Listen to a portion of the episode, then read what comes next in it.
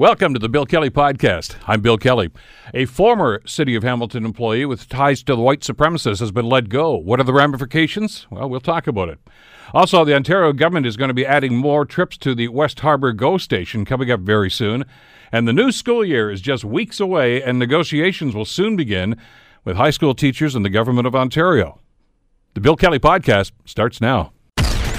Today on The Bill Kelly Show on 900 CHML. Uh, CBC is reporting today that uh, Marc Lemire, uh, who is the, uh, s- well, we think still staff employee, could be former employee right now, uh, who's been on paid leave for the last little while for uh, obviously his ties to white supremacist groups, uh, will not be returning to work, according to what CBC is reporting today. But that's about all they're talking about. City Hall is being tight-lipped about that, about whether he was fired or whether he has voluntarily decided to step aside. We don't know what's going on. But you're getting into that whole realm about dismissal uh, and and the ramifications of that. And to try to explain some of that for us, uh, we're pleased to welcome back to the program Lior Samfiru, partner in Samfiru Tumarkin LLP, uh, and because this is all about the, the, the dealings with law and employment law, and it can get a little tricky sometimes, and sometimes the sorts of things we want to see happen, uh, not necessarily going to happen because of the law. Lior, thank you for the time. It's great to have you with us again today.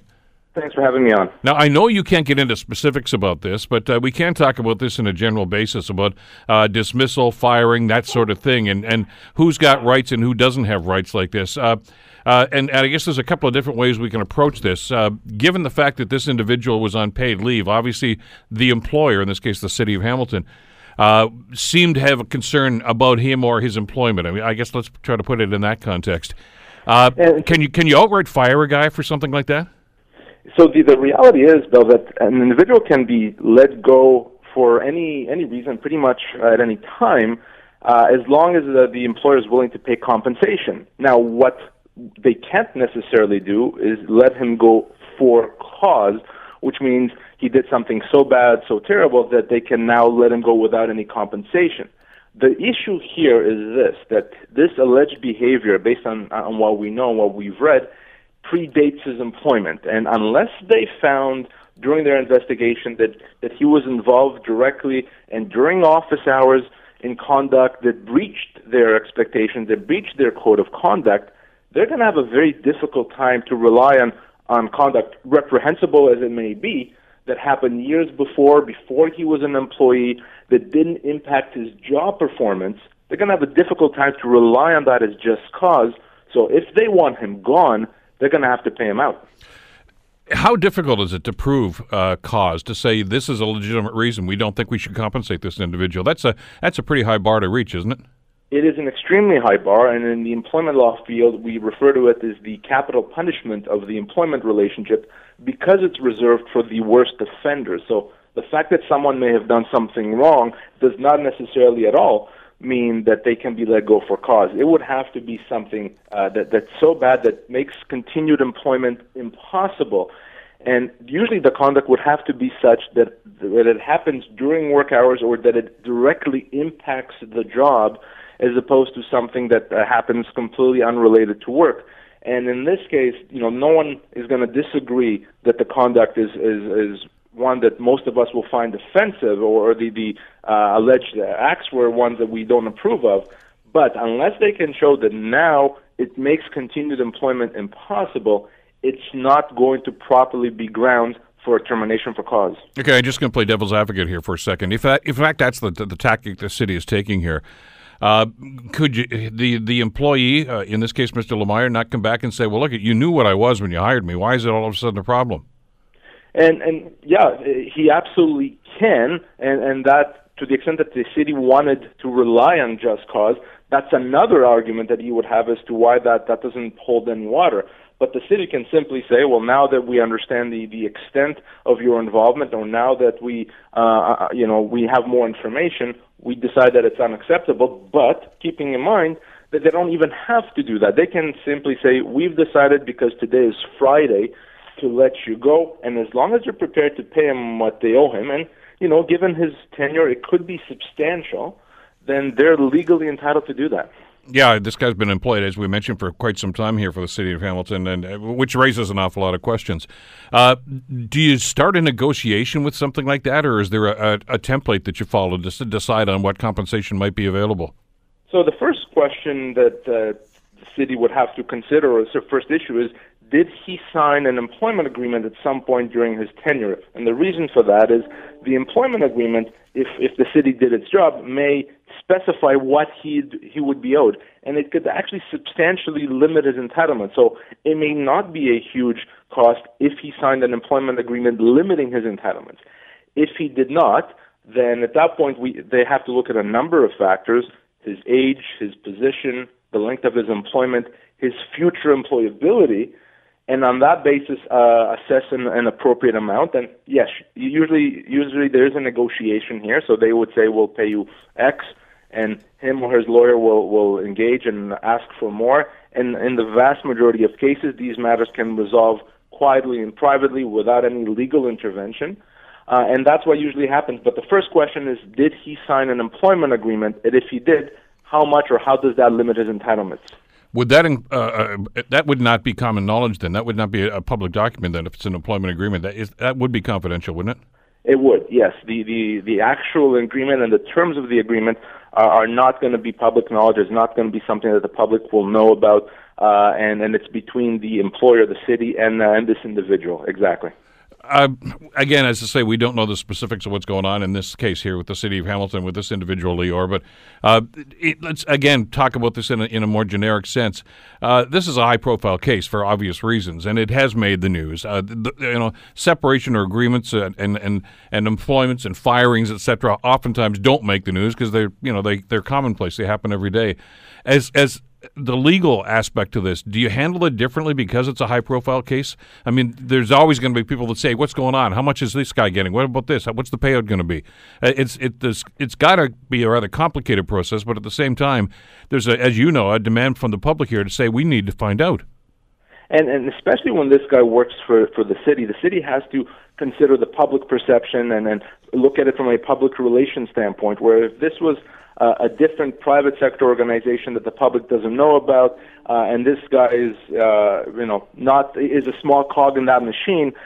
Even though the employer may find the behavior reprehensible, they may may choose not to terminate his employment. Whereas an organization such as uh, the city, they can't afford that. Legalities aside, and and payments aside, they have to make a move here because the, the public perception is such that they cannot continue to employ this person. And of course, they are going to be concerned about messaging. What does it mean that we, we have to pay him? But that's where the law comes in and, and ties their hands. Now, one of the issues, and, and you said you said this right at the top, is will this person resign? So I think it, it's important to make the, the the point here is that it may not matter if he resigns and if the city goes to him and says to him, "You have two options, uh, sir. You can either resign or we let you go." If he, as a result, says, "Well, I'll I'll take option one. I'll resign," in the eyes of the law, that is still a termination because it's his employer that's decided he's no longer going to be working there. If he was given the option to continue working or to resign and he chose to resign, that is a resignation. But if his options are to be fired or to resign, the law considers that to be a termination. He would still be owed compensation here, and we are probably looking for him north of a year's pay. And yet, one of the consideration here is the fact that, given the fact that this did get a lot of publicity, is this guy now going to be employable? It's likely not. Not too many people are, are probably going to hire him when they can Google his name and find out more about him. And the, the reality is that that has an upwards impact on his entitlements because he's less employable, because he's going to take longer to find another job than someone else would. He actually may be owed additional and more compensation from, from the city. So all these things have to be considered by the city when they make their decision. How significant would that additional compensation be? I mean, if if, if as you mentioned, uh, Lior, the template is uh, like you say a year's salary. Uh, but they say, yeah, but I'm never going to get another job. Look what you guys have done to me. Uh, how does that impact that, that, that final figure?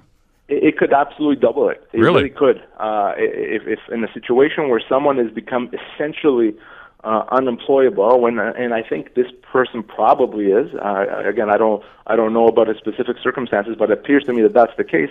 He could be owed what we we usually refer to as the maximum when, uh, when it comes to termination of employment, which is two years' pay. It wouldn't be surprising for me if this person is owed that. And uh, if he was offered any less, perhaps he or his counsel may choose to, to pursue that to get that compensation. So that is potentially the, the, the cost, the liability here for the city, as much as two years' pay. Do any of these actually end up going to court, or do they always, most of the time anyway, try to get an out of court settlement? It is 99% of the time the case that matters settle outside the court, and usually well before it goes in front of a judge. It is really in situations where uh, a matter is complex and the parties have very different ways of viewing things that matters go to court. I would be extremely shocked if this matter went within within 100 feet of a courtroom legally, it's not a complex matter. There's obviously other, uh, you know, public relations, uh, relations and public policy issues, but legally, it's not a complex issue. So it is going to settle. We may or may not know how much he was paid, but it is going to settle, and he will get paid. There's really no upside to going to court and making this a public fight, is there? No, there's no, nothing to be gained for anyone here. Not to mention the from a public relations standpoint, not, not to mention that it increases costs to everyone. So th- there's really nothing to gain, a lot to lose, which is why these matters settle, as will this, I'm sure. Now, you mentioned cost. Obviously, uh, you know, lawyers are going to be involved in this negotiation.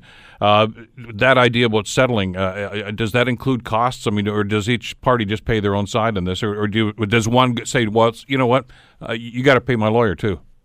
in virtually every settlement, there is a component of compensation for costs for, for in, in employment matters for the employee or the employee's lawyer. It, it's part of a negotiation. It certainly does not have to be. The parties can agree to settle on whatever basis they they uh, feel is appropriate. But in every settlement, almost, and you know, I'm going to say 90% plus, there is some component of compensation for legal fees and the earlier in the process the matter settle, the the smaller that component is going to be, which again bodes well for the parties wanting to resolve this soon before legal fees escalate to uh, an unmanageable level. Lior, is this uh, negotiation uh, and these these conversations at this point strictly between the city of Hamilton and, and the legal representation for Lemire? Uh, the reason I'm asking because there's there's an, an extraneous element to this. Uh, he was outed essentially by a news source, by Vice News. Uh, that's really the. It wasn't the city that said, "Hey, by the way, we've got something going on here." So there there was a factor involved in here which actually shone the light on this. Uh, it, again, hypothetically, the, the, the lawyers who are representing Mr. Lemire in a case like this, do you look at them and say this is all because of you, and do you make them a, a, a liable party as well? Well, to the extent that that his outing or has to do with with facts, things that that are true, things that he did, then there's legally nothing wrong with that. Obviously, if they were spreading rumors and falsehoods about about him, uh, if he was being defamed, then clearly there would be a cause of action against those that did it. But in this situation, the fact that you know certain facts that that were otherwise available or could be available if proper uh, sought uh, became to light, it doesn't doesn't give anyone additional liability. It's simply now a matter between the city and him or his counsel to determine his status. And we've already read that he's not coming back to work. So it comes down to what is now the, the, the price tag. What he will he be paid for the city making a decision that he's no longer going to be working there. Lior, as always, thanks so much. Uh, an awful lot of questions, and, and as we mentioned, not so many answers coming from anybody involved in this. And it's always great to get your perspective on this. Appreciate the time today. My pleasure. Thank you. Take care. Lior Samfiru, of course, partner at uh, Samfiru Tumarkin LLP, uh, talking about employment law.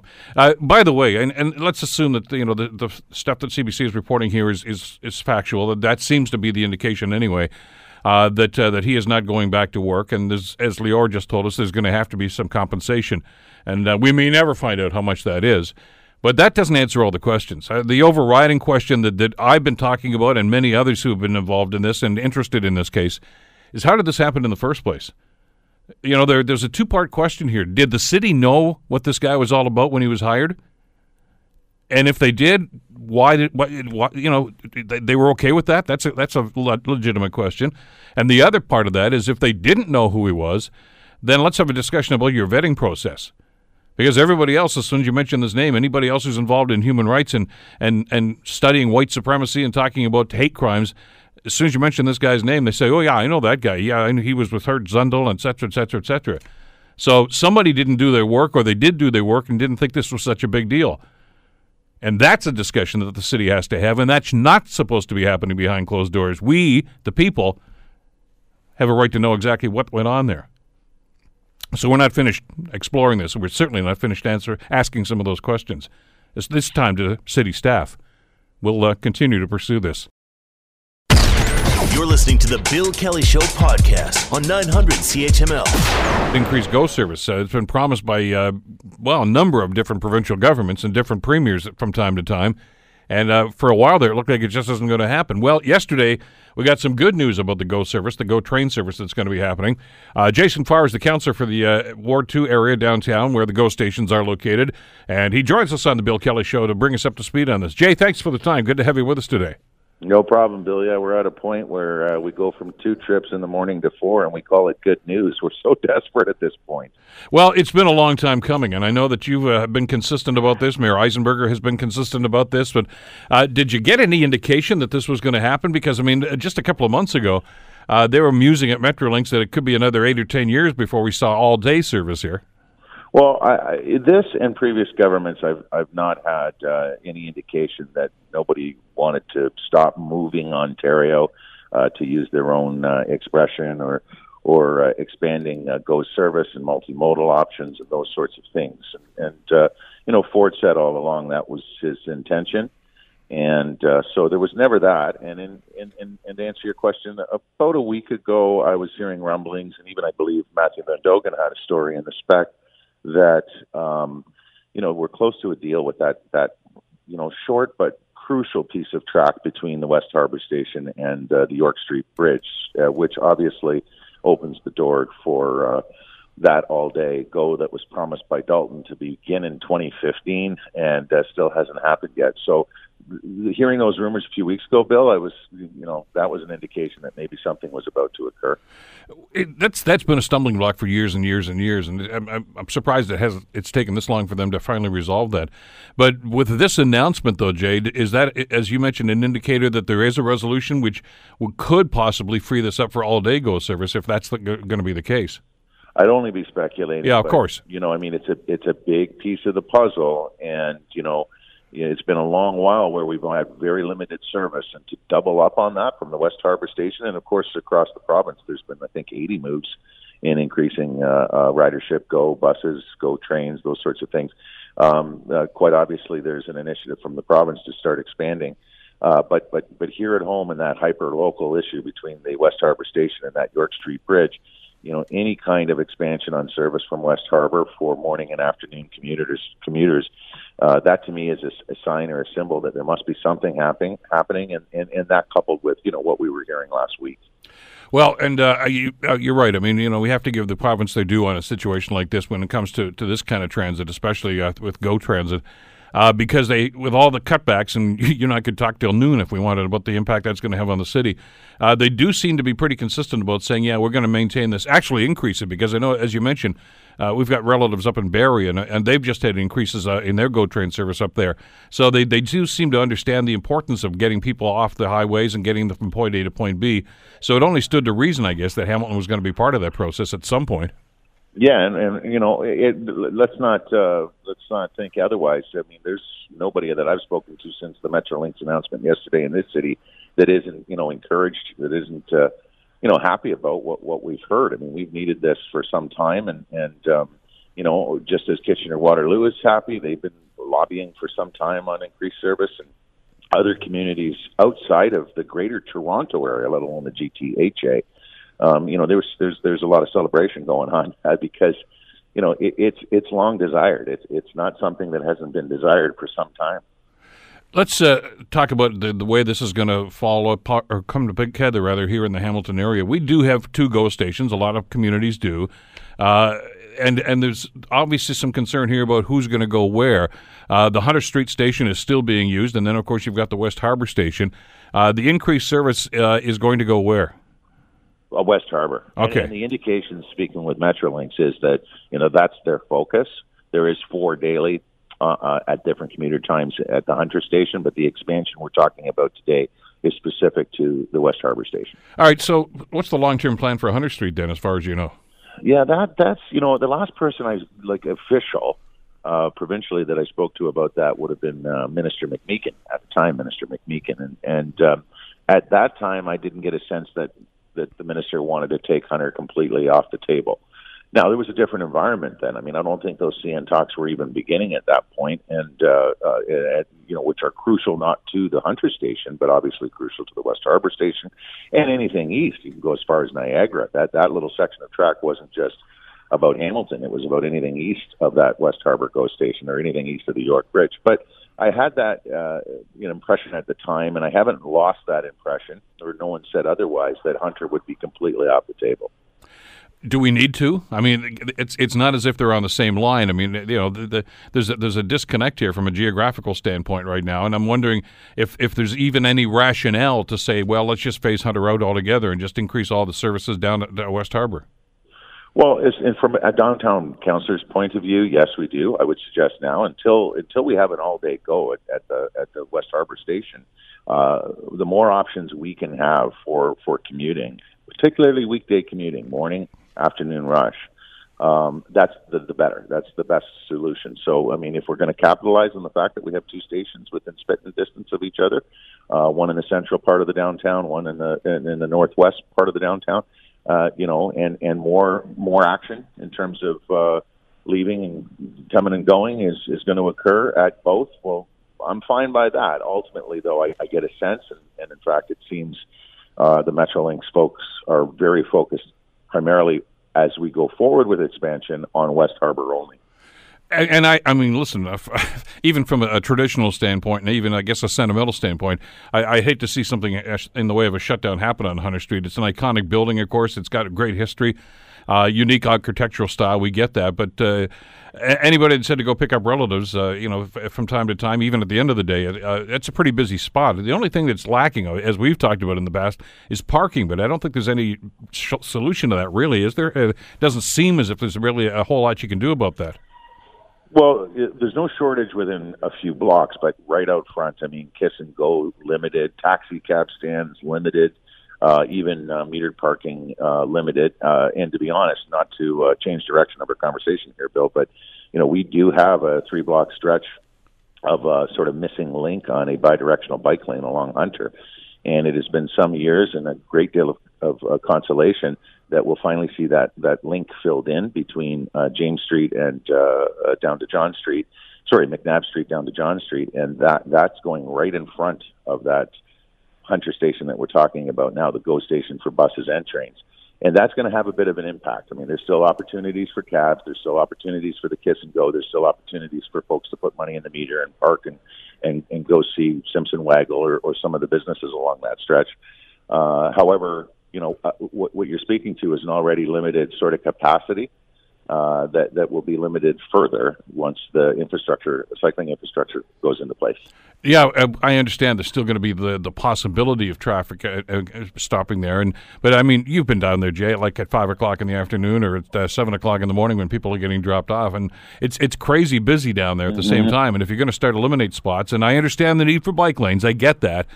Uh, but the, you're going to get an awful lot of complaints about this because a lot of people are going to say, "Look, it's just not convenient anymore," and that's it seems counterproductive to try to get people to take the train or the bus, uh, depending on the circumstance, of course, and just say, "Yeah, but you can't get down to the station uh, in a convenient fashion." Well, I, will say I'll say this. I think you know we've done some polling, we've done some exit polling from users uh, as part of the consultation process, so it wasn't it's just the cycling community, although they, they were very helpful and engaging on this over many years, and they've been very anxious to see this missing link take take place. But but a large majority of the users, Bill, will park and walk to the station. There is no parking nearby, never has been. Uh, but they'll go to a nearby surface lot, or they already have their monthly parking, and then they get on the train or or they get dropped off. And here here's where the issues are now, as you're rightly pointing out. And and these issues are are are, are selected times. They are they are during the I'd say six thirty to nine period in the morning and probably three thirty to five in the afternoon. So it's not all day every day that we're logged jammed uh, in front of the go station. Uh, but but these are um, uh, folks for the most part who are either getting dropped off, and believe me, people will jump out of the car right in the middle of the lane, and that's why we get these log jams, and they've been doing that anyway. Or they've uh, a large majority that I can see are parked a block or two blocks away. and they're walking to the station anyway. But you know, all this said, and, back to you know our, our conversation now. Ultimately, it seems that Metrolinx is very focused now on West Harbor, and there's not a lot of talk or focus on on Hunter Street. That's not to say they're going to pull away trains. Uh, consistently now, they've had the the uh, commuting commuting. I think it's four in the morning, four in the afternoon. Uh, they have in the announcement yesterday. They didn't say anything about pulling back on the, our other downtown station. They just celebrated. We celebrated them and their announcement about doubling up on, on West Harbor. And, and as much as we're talking about this now and the implications of this, ultimately it's their decision, isn't it? That's the other thing. Absolutely. Uh, you know, and and I, I can tell you, I don't know about other councillors, but I they're they're not a, a bad corporation to work with. Uh, obviously, with LRT, and when you're an LRT supportive counselor, you're talking to Metrolinx probably a little more than someone who's uh, not, or or someone who's on the fence. Uh, and as well, when you have a Metrolinx headquarters in your downtown, and, and that is the Hunter Street station, uh, you know you're running into these folks regularly, and they're they're hardworking people. I just spoke to the fellow in charge of. Um, uh, the uh, uh, Presto passes. So there's a whole department on Presto and trying to amalgamate the, the costs of transit, particularly in and around the Toronto area. Very, uh, very difficult work. Very challenging when you have different uh, price points for for higher order transit, whether it's you know buses, trains, the trolleys. It's it's uh, it's a it's a significant piece of the puzzle for Metrolinx as they try to integrate and a lot of that work, a lot of the discussions happen in their offices here in Hamilton. So they've, they've been great, and, and I, I never doubted that they were making efforts as far as their role. I mean, there are provincial politicians and different offices, policymakers that have been working in terms of the negotiations with CN, not just Metrolinx, but they've been at that table. And I've never, uh, I, I don't think ever they've lost focus or track of getting that track available for the future goal that Mr. McGuinty talked about, I think, in 2010, saying that would open 2015, and that goal being all day go out of West Harbor. Just uh, let's crystal ball for just a second here, because we also know, of course, that there's going to be a Centennial Parkway uh, GO station as well, uh, and that's, uh, as far as we know, still on the books. Uh, is that that's going to be linked to West Harbor, though, isn't it? Not to Hunter Street. Yeah, West Harbor. So that that's a continuation, which I guess is going to be part of their long term plan, which is all day GO service all the way through to Niagara. Absolutely, and and I, I don't know if uh, you know I had a brief chat with Councillor Collins. He'd be better to speak to on this, but um, he wasn't. He was maybe one of the few that wasn't excited uh, from a Centennial Parkway uh, perspective because I guess there's a no no definitive date on the on the opening of that station. Of certainly the construction's already be, begun, but it is a link. It is along the track that uh, features West Harbor Go, and again takes you all the way out to Niagara. They also saw that expansion too. They got some weekend service, which I think is going to be very helpful for an already burgeoning tourism uh, situation there in Niagara. Now, what about inner city transportation? Uh, I know a lot of people were musing. Uh, this is back in the day when the remember. Well, you you'll never forget uh, the debate about all day GO service or, or LRT, which is it going to be? And um, you know, my answer, and I think yours was well, both. Please, both, you know, yeah. we we can get them both. but there's some people that are saying, well, look, can I take the uh, the GO train? From West Harbor over to Centennial Parkway, or will there be a stop in between? Uh, this was, of course, in the uh, on the eve of the uh, the Pan Am games, and they're saying, well, you know, people want to go to the stadium, maybe they can do this. Uh, I I don't see you building a, an intermediary stop uh, anywhere soon, anywhere in the city. I mean, and that's really up to Go Transit, any uh, Metrolinx, wouldn't it be? It is, and I'm sure they've heard. I mean, you you got your ear to the social media, and that's where that particular um, idea maybe even you want to call it an issue, is generated most, and that's that. Is there a, a middle stop between Centennial and West Harbor? Uh, some have suggested. I've seen it on social media too, Gage or Sherman or something like that. I mean, ultimately, what what uh, I, I like these ideas because I mean, you don't want them too close together. Uh, but Centennial is a long way from West Harbor. A uh, spot in the middle uh, could only help us from an economic development standpoint. I mean, you know, one of the things I, I believe, and I hate speaking for other councillors, but I had that brief conversation with Chad yesterday. You know, there's a lot of investment going on around these stations, not just in Hamilton, but you know, that's the great thing about going. I think that's maybe something Ford and his government understands. You build the higher order, order transit stations in and around those stops, and we, we we talked about it many times with LRT. There's a great deal of investment, and already, as it relates to Centennial, I know um, commitments are made on a whole lot of retail, a whole lot of commercial in and around that area. The land's available, and a lot of it is, you know, especially that residential piece. It's a lot of it is centered around uh, an activated stop there. Well, you saw that with West Harbor. I mean, way back in the day when they talked about building a, a station there. Look at all the growth. Um, you know, all of a sudden you had people that were buying houses down there, condos down there. That's when uh, the Core Urban Group got involved with doing some some retrofits and stuff, and those things sold out in no time. I, it'd be kind of neat to see something like that happening in the central part of the city, down in the stadium area, because you're right there. Anywhere you put a stop, a train stop, a train station, it becomes a hub.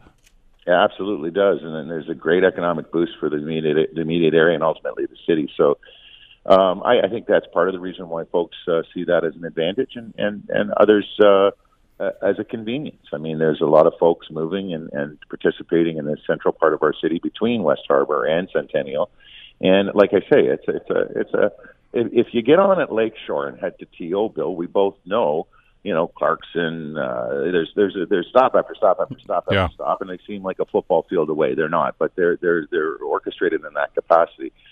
Uh, Centennial to West Harbor may be a little further uh, distance from station to station than what we're used to when we hop on uh, a GO train at Lakeshore and start heading towards TO or TO to Lakeshore.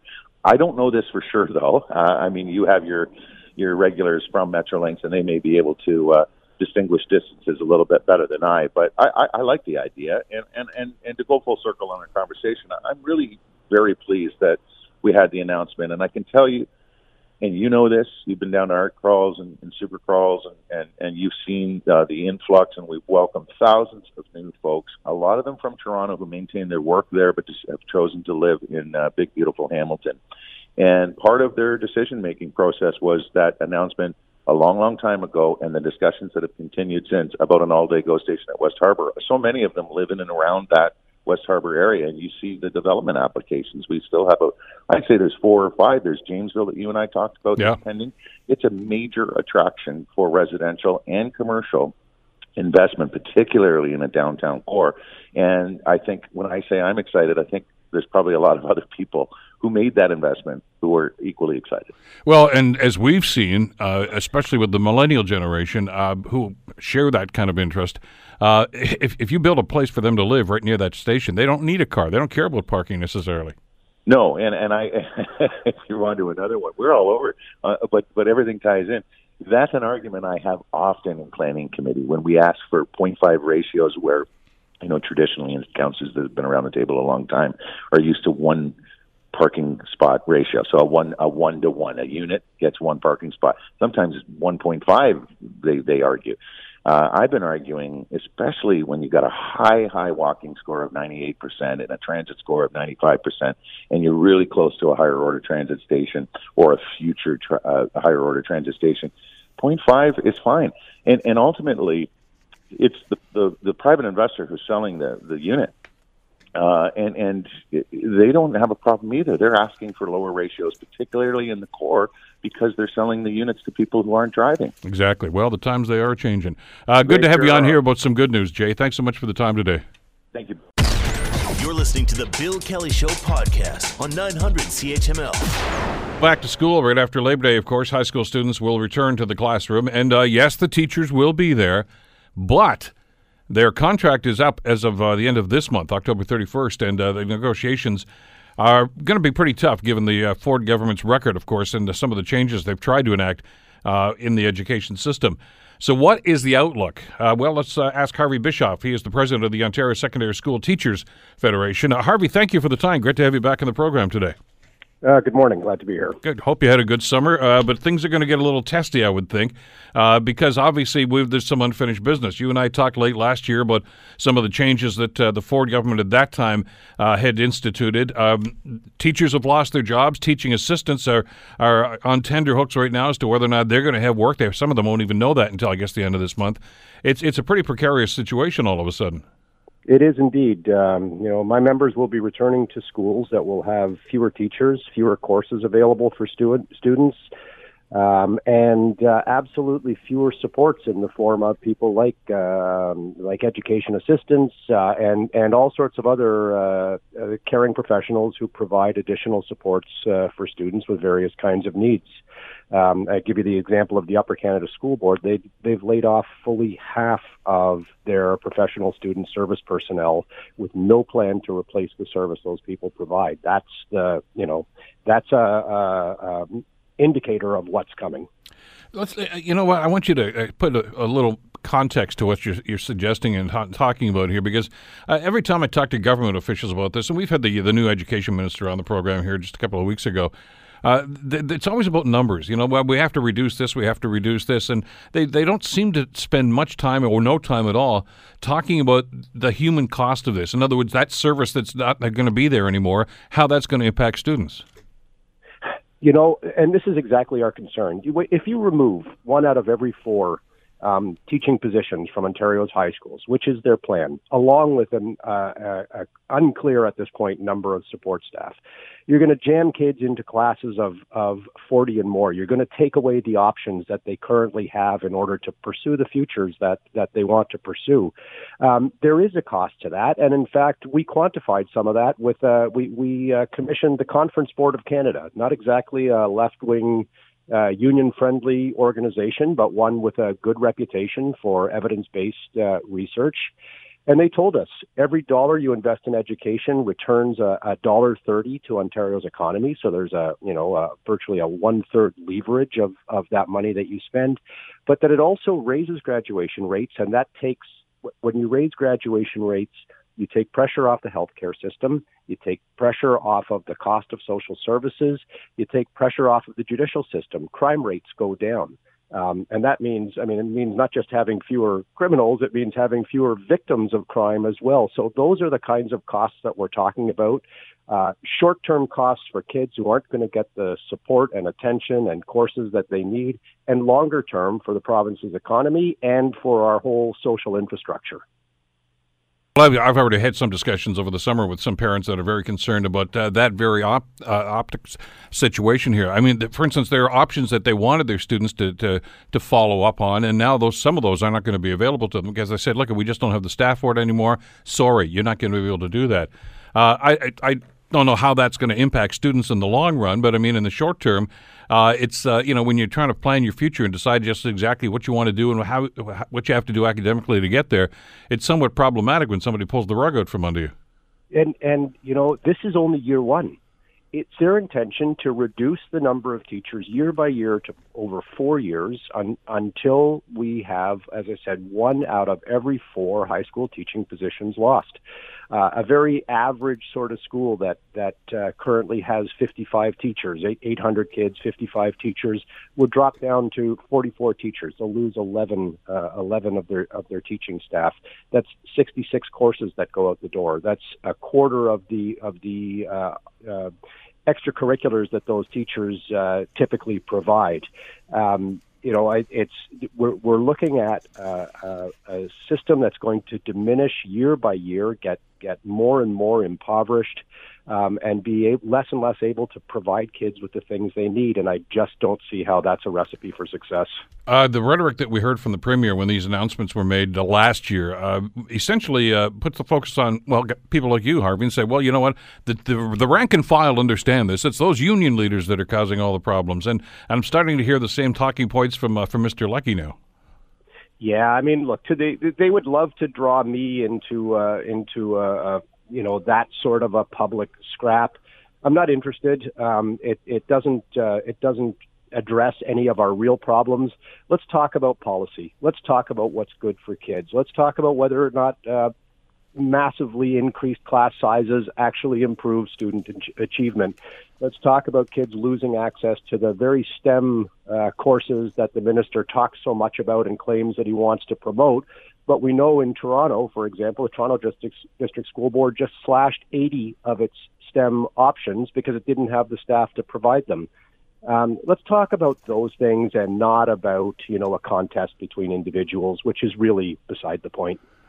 Is there any discussion at all uh, when when you guys sit across the table from each other about the impact on the education system, about making students, you know, student ready to, to go out and, and, and be competitive in, in a world economy?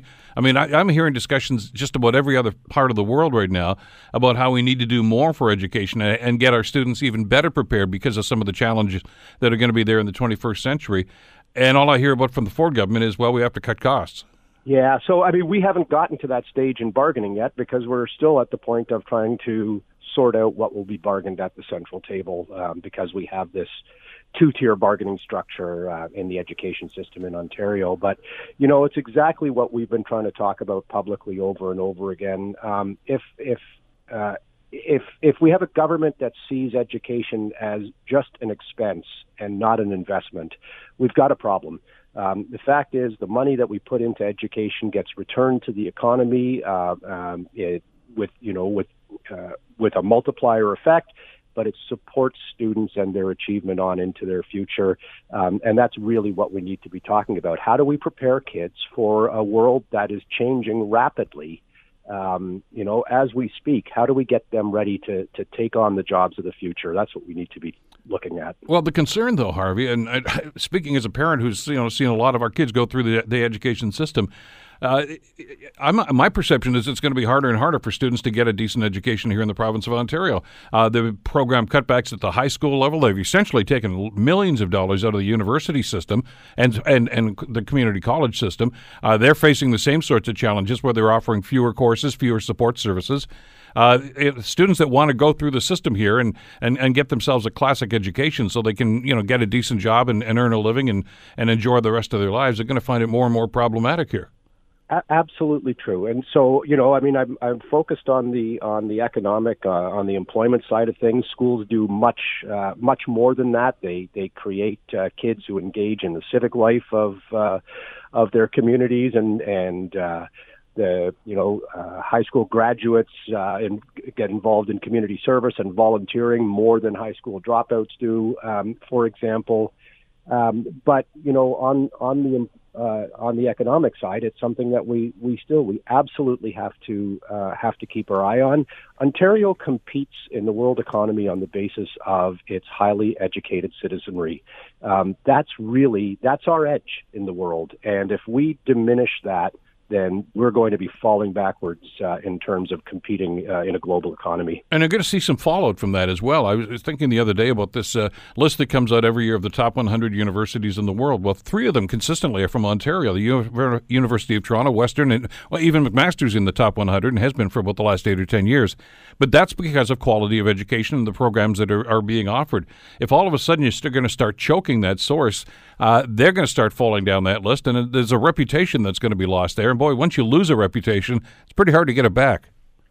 Absolutely, and you know we, we're looking at we're looking at high school graduates uh, graduation rates going backwards under the policies of, of this government. We will, you know, we've risen uh, up to 86% of students uh, graduating from, from high school now. If that falls back to what it was in the Harris years, there'll be fewer students, uh, you know, back in, down in the low 60s or so. There'll be fewer students able to go to university.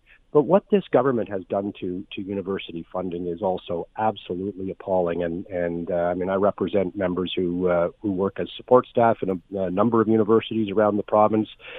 They provide valuable services to students. They're being squeezed. They're being laid off because the government is cutting funding from from um, from post secondary as well. They've taken money away from students who are going to be, uh, if they can get through it all, massively indebted by the cost of school. This is again, this is just not how you build a society for the future. Harvey, what's going to happen? Uh, as we mentioned, the contract is, is over at the end of this month. Uh, you you have already mentioned that you said the teachers will be there at, first day of school. Uh, they'll be in the classroom and, and ready to, to engage with students once again. But at that same time, there's got to be some negotiations beginning. Is there a timetable that's been set up here? Yeah. So, so first of all, this is absolutely true. My members, support staff, and teachers will will be at work on the first day of school, and they'll be there doing their best for for kids, providing the best possible education under these already uh, trying circumstances. We have a hearing with the Labor Board on August the 22nd. Very shortly after that, they'll issue a decision on what will be bargained centrally. That means um, we should be back at a bargaining table middle to late September is probably a realistic timeline. When we get to that table, we're going to put proposals on the table that are good for Ontario's students, good for Ontario's future economy. We hope the other side, uh, having heard uh, you know the the opinion of of parents. We've seen the polling. The public does not support uh, this government's approach to education. We hope they're going to take a reasonable uh, position and work with us as partners to get to a deal.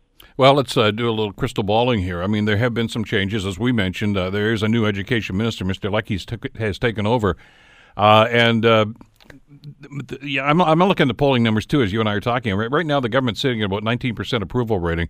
Uh, and that was down from about 41%, I think it was, when they got elected a year and a half or so ago. Uh, so I'm wondering if there's some, some second thinking going on in Queen's Park these days that maybe we need to, uh, to, to backtrack a little bit on some of these policies. Do you get any sense at all that there's going to be some flexibility from the ministry? Well, you know, I mean, we're, we're going to have to wait and see. Uh, if I derive any optimism at all, it's from things like, uh, you know, what's happened with the Ontario Autism Program. Um, horrible what's what's happened to families and and those kids at this point, but the government has stepped back. Uh, they're now doing consultations and they're talking about a proper needs-based funding um, for uh, kids on the autism spectrum. If they want to take that same kind of approach to uh, to education, where they step back, they look at the realities, they look at at some uh, evidence-based decision making about how we actually help kids thrive in our education system. Then then there's a then there's a path forward, and I don't think they can. Um, can continue to just flout the will of the public, uh, who who is not at all supportive of, of uh, oversized classrooms, lost course options, and all of those sorts of things. So, um, you know, one hopes they have the political savvy to amend their position. When you mentioned that there's obviously going to be some recommendations from the, the labor board here, do you have input into that? I mean, uh, some of the things that you'd like to see on the table when the negotiations do begin. Yeah, we, we actually so so we have this hearing um, on the 22nd. It is largely conducted by written submissions. So we've put in our submission to say we believe that that central table should address only the significant big ticket items where the government needs to be there as the funder. So let's talk about salary, benefit costs, staffing costs at that table, and let's leave everything else to local school boards. School boards have, uh, for decades, successfully negotiated things like class size caps, um, things like how you go about, you know, I mean, the School Boards Association wants to bargain everything at that central table, and to me, it's absurd to think that how a principal assigns one of my members to cafeteria supervision in Timmins would be decided at a table in Toronto. Um, it makes the process ridiculously uh, inefficient and, and long and dragged out. Um, we would like a much more efficient uh, approach to this. So let's deal with a few central table items um, and leave everything else to local school boards. School boards are an interesting uh, uh part of this this puzzle that, that's starting to form right now. Because uh, as you've just mentioned, I mean, there were times when actually teachers' federations and, and school boards themselves would be in a, a bit of a conflicting situation. But the the, the, the stuff we're hearing from them uh, after these budget cuts were announced, uh, they're impacted too, obviously, Harvey. And and uh, it seems as if you guys are on the same side on this when it comes to that. Is that going to be helpful once you start negotiating with the ministry?